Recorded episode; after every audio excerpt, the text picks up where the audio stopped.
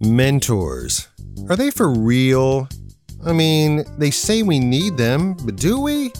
And if we do, do we search them out or do we wait for them to come to us? Mentors. Next, on the latest episode of the Gratitude Journal podcast. This is the Gratitude Journal podcast. What is happening, my friends? Welcome back. Thanks for downloading and checking in on yet another episode of the Gratitude Journal podcast. The number that I have floating around in my head is the number nine. Not after the Beatles song, no. It's the number of perfect days, quite literally perfect days that we have in Northeast Ohio. Now, if someone has downloaded this podcast in there in, say, Albuquerque, New Mexico, or Naples, Florida, or really any number of places outside of Northeast Ohio, um, they could probably say, Really? That's all the amount of perfect sunny days you have, really? And I would respond by saying, Yes in my head, in my unofficial count, that's what I go with. But today is one of those days. It's just quite literally perfect, or at least it was, as I sitting here in the basement layer looking up through my glass block window that my wife has allowed me to have. Uh, it looks like it's clouding over a little bit, but earlier today, right before lunch, I kind of snuck out after doing some tasks in the morning for some of the clients. And I thought, you know what? I'm going to mow the lawn. And uh, while I was mowing the lawn, I, I would stop occasionally. I would just look out in the distance as if I were pondering some great philosophical matter. And I would say to myself, damn, it is just freaking beautiful today. It's beautiful. I don't want to work. Hell, I don't even want to mow the lawn. That's kind of the number that I randomly chosen. So that gives you some idea. You Santa Fe, New Mexico people with your 300 days of sunshine, you. Well, hopefully you have managed to ward off COVID 19. Yours truly has started back at the restaurant job. I was called back on Monday night. I'm recording this on a Thursday. And I was afraid. I am afraid. And I think really I have a decision to make here relatively soon about whether or not to continue. And it's not because I don't need the money, it's not because I desperately need the money. But it was a nice way to kind of chip away at this loan that I had to take out to uh, mend my shoulder, which, by the way, did not mend my shoulder at all. And I have come to the conclusion that my decision making process has to be relatively soon because we literally had no customers. This here in the state of Ohio, we have been under uh, directive uh, restaurants to have outdoor seating only and it just so happens that today is the day where patrons can also now sit inside. So Monday night, we really had nobody out on the patio because it was pouring the rain. And even then, the almost five hours that I was there, covered with my mask, with you know multiple changes of rubber gloves, bottles of hand sanitizer everywhere, it was just a nuisance. I mean, really a nuisance. And I thought to myself as I was walking around cleaning things for the fifth, sixth, seventh time, even though nobody touched anything, this was the mandate as put out by uh, management. I thought to myself, you really have to be a hardcore go out to a restaurant type person to want to put yourself in that position. And as I was as I was flowing through that thought process, I thought to myself, well, then why the hell are you standing here? with rubber gloves on and a mask? What what are you trying to prove? And so that's on me. That's my decision. And I would imagine at the next podcast recording uh, session, I guess I'll release the information as to whether or not I decided to stick with it. But I think I'm kind of leaning in the direction of at least curtailing it until we are a little better equipped with some kind of vaccine, which could, heck, it could be the end of the year, it could be into next year before progress is uh, substantially made on that.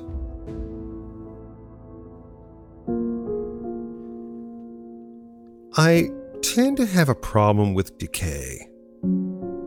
And I say that because it seems as if a lot of things that made up the bulk of my youth and my growing up years and really into adulthood have been disappearing. People, places, things that were integral to the growing up process. And everybody has these, I know. But I was driving down to see my parents, and when I left, I thought, well, I would go past some of the old haunts in the neighborhood, and one of those those haunts, one of those locales that prompted an early influence for me was the grocery market that I worked at when I was 15 years old. That's right. My father broke the law by getting me a job at 15.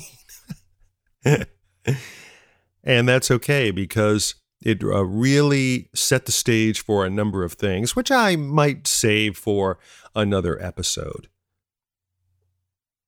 But rolling past that location, past where a building used to stand, I thought of a couple of things and a couple of people who have been integral in acting as mentors. And I have to say, it took a little while to really make sure that I had had these mentors lined up because you hear a lot of people talk about someone who was a major influence in their life. And while people have been an influence in my life, I'm not sure that they were people who I've necessarily patterned my life after. But more specifically, the things that they stood for seem to have an impact on me. And I mentioned Lemon's Market because if I had to choose right off the top of my head, people who I would people who I would definitely consider to be mentors to me based on what they stand for, not so much learning something from them necessarily. But I thought I would mention three mentors who really became an influence for me as far as what they stand for, what they stood for, and things that I could borrow and take from them. And the first would be that manager at Lemon's Market. His name was Rick Miller. And he was a very recognizable person. He couldn't have been much over five feet tall. He had flaming red hair and a flaming red mustache to match. And he spoke with a very high pitched voice. And he laughed with a very high pitched laugh. But he was the person who was responsible for training me in my first ever job. And I was a stock boy. I, I was a I bagged groceries and I stocked shelves, but primarily that first year at Lemon's Market, I was really a bag boy.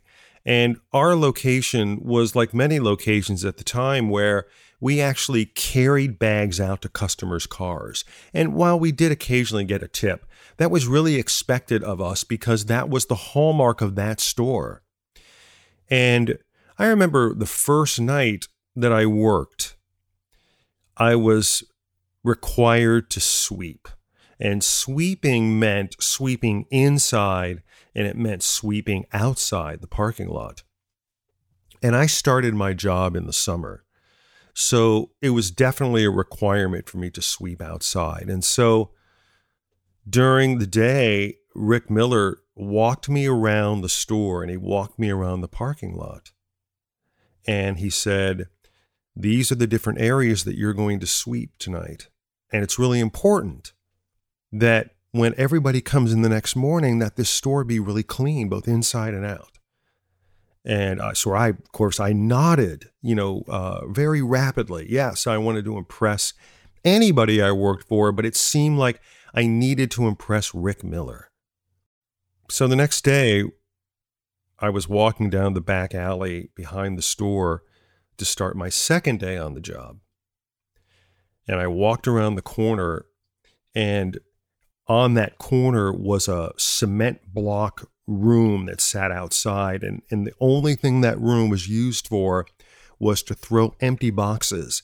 And when that room became full, then a truck would show up and take those boxes away, or customers could actually walk in and take boxes if they wanted to.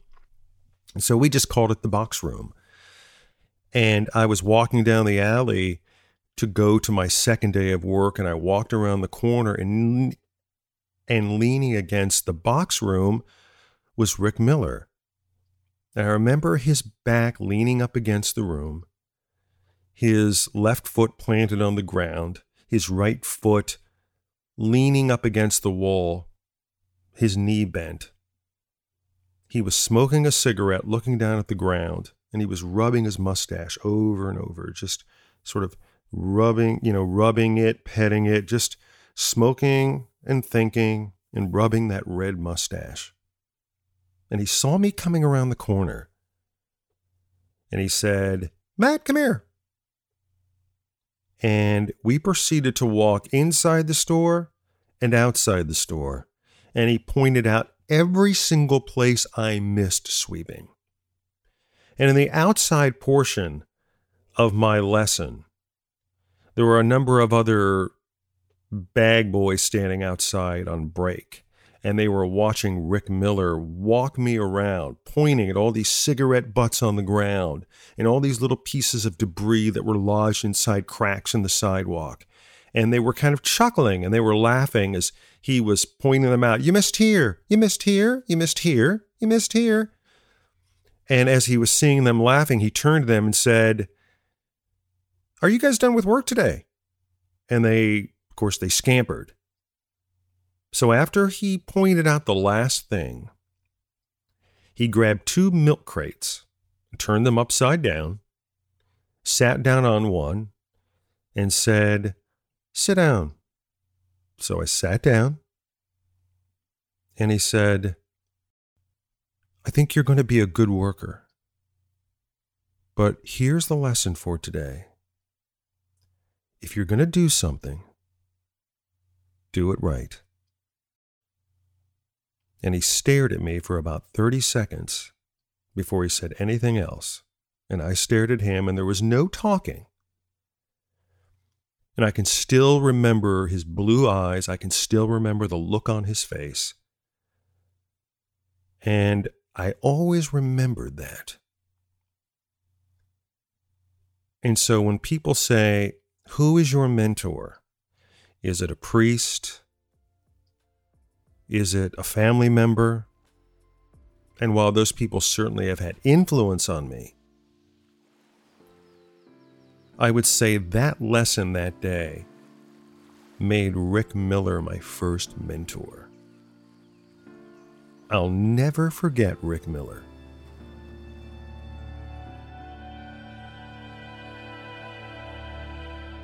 When I went to the Catholic seminary at the Josephinum in Columbus, Ohio, I felt pretty out of sorts. Not because I didn't think that I had a vocation to the Catholic priesthood at the time, but because I seemed to be surrounded by so many intelligent people. People who were so far more intelligent than I was. They were book smart. They could reason things in a discussion. They could provide footnotes to other sources to prove their point. And really, all I knew, aside from the Our Father and the Hail Mary, was who made up the Rolling Stones. And I knew what amps they had and what guitars they played. I was really out of my league. So, my first year out of those three years, I really felt like a duck out of water on so many levels. Being away from home, being in a strange environment, being in an environment where people seem so much more intellectually gifted and intellectually balanced than I was. But my friend Ron Valadeo at the seminary was the kind of person who, even though he was one of those people, extremely well read, extremely capable of carrying on an academic discussion with just about anyone. He always made it a point to find the positive things in my growth. He always had something positive to say whenever I had something negative to say. And what I learned about him is that he always seemed to make it easy to find something good in just about anything. And it wasn't fake good. It wasn't plastic good. It wasn't a synthetic outlook that tried to provide a surface reaction when something deeper was brewing. It was a way to show me that I wasn't as bad as I thought I was, that I wasn't as intellectually crippled as I thought I was. And if I did think I was, it could be fixed. Read this. Spend some time with this and tell me what you think. So, what did you think about that book, Matt?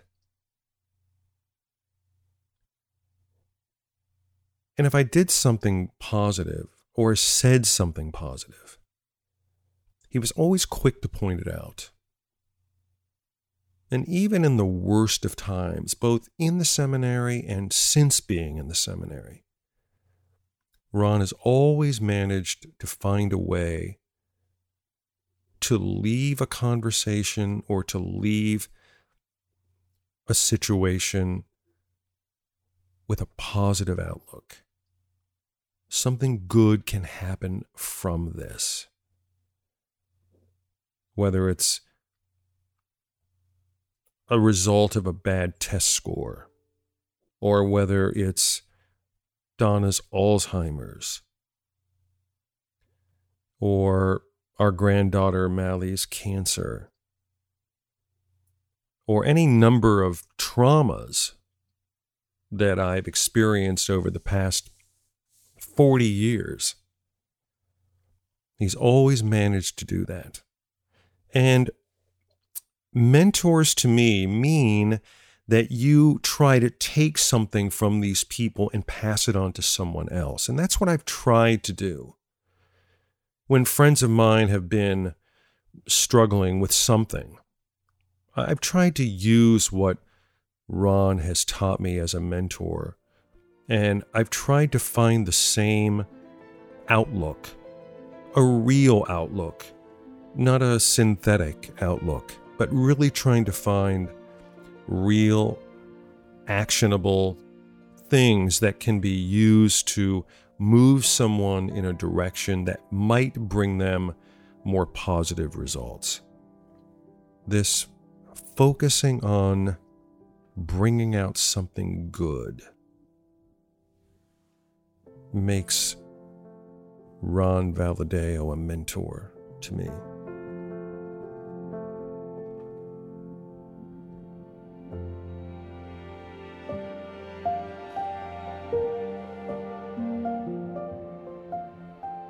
It was a dream of mine to work at WONE in Akron, Ohio.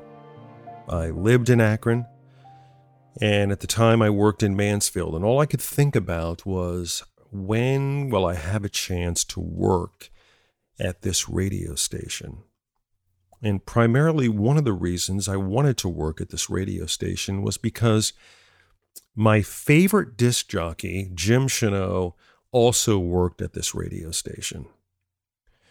And I remember the night. I remember the night that I was filling in for someone. I finally got a job there.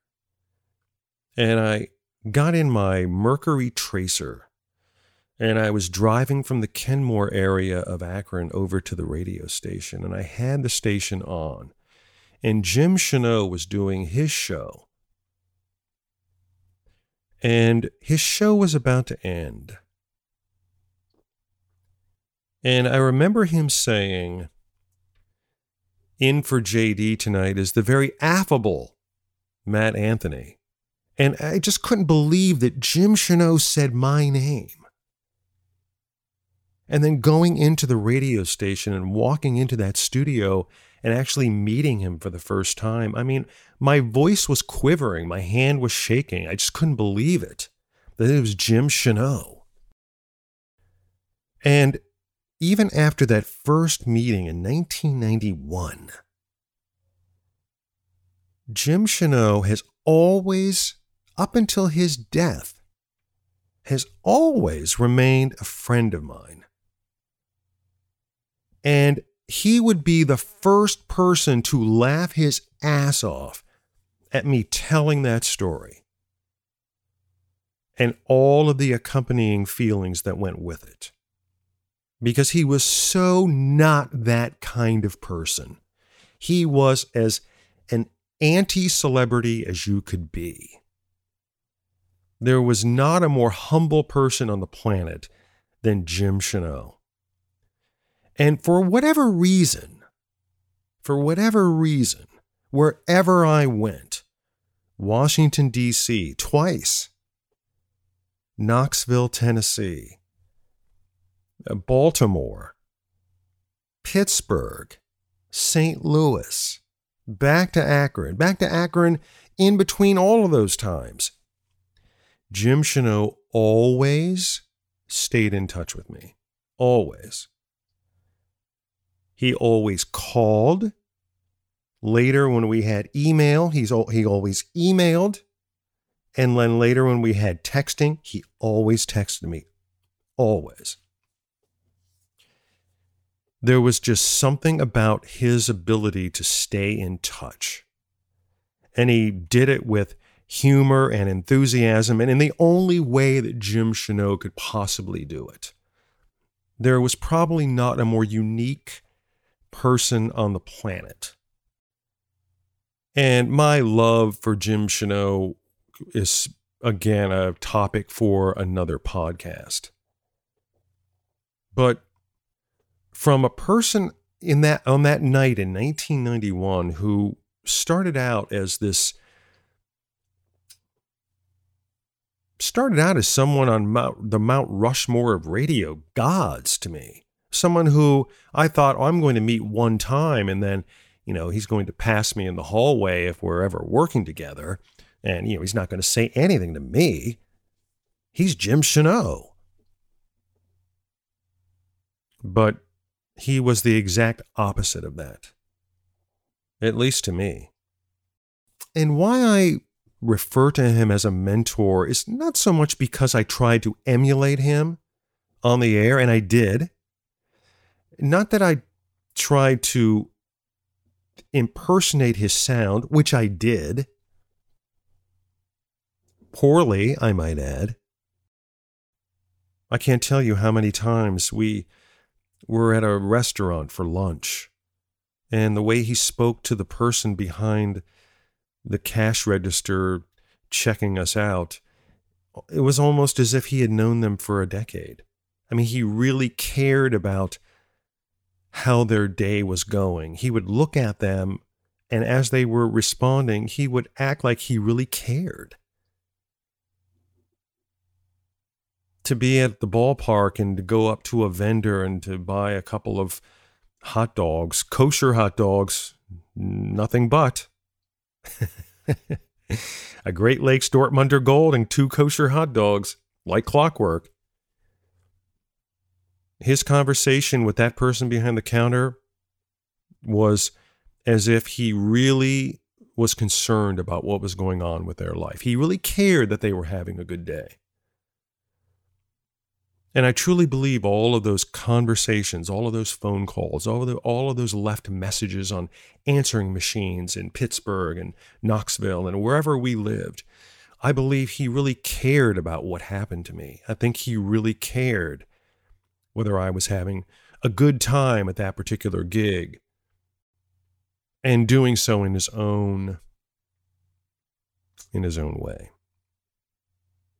And so I've tried to take that I've used him being a mentor by trying to stay in touch with people, by trying to really listen when someone, when I ask someone, How are you today? How's your day going? Because that's what Jim Cheneau would do. And that was a very prized quality that I still admire. And I miss Jim every day since his death. So I'm very grateful for these mentors. The mentor like Rick Miller, who I have no idea what became of him. My mentor, Ron Valadeo, who I communicate with on a regular basis today and my mentor, Jim Cheneau, whose friendship, even in death, I still give a great amount of honor to. And I'm really grateful for these mentors and what they brought to me.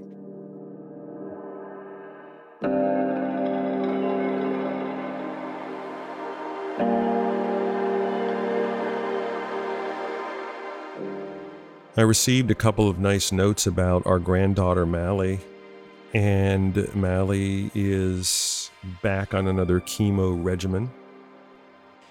And I just have a feeling, I just have a feeling that things are going to turn around. That's what I feel.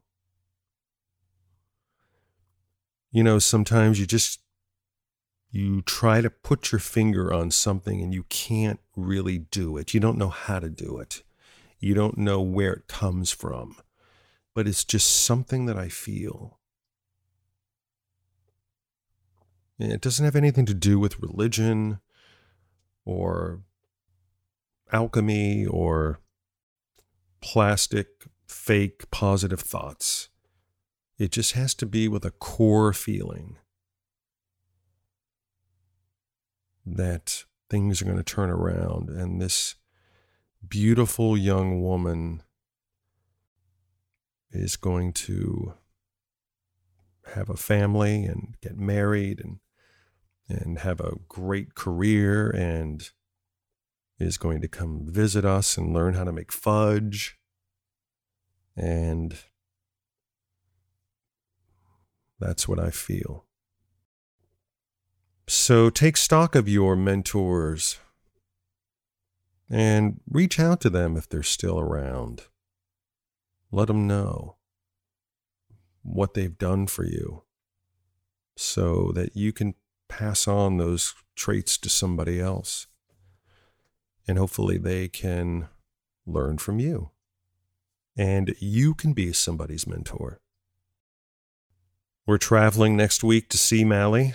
So I hope we have a safe journey. And it does make me a little apprehensive with everything surrounding the virus. But hopefully, you are virus free and that you're not impacted. and that sooner rather than later, something emerges that will enable us to feel more comfortable about returning to everyday life. And who knows? Maybe we'll even have baseball before the end of this year. Wouldn't that be just grand? Thanks for tuning in to another episode of the Gratitude Journal podcast.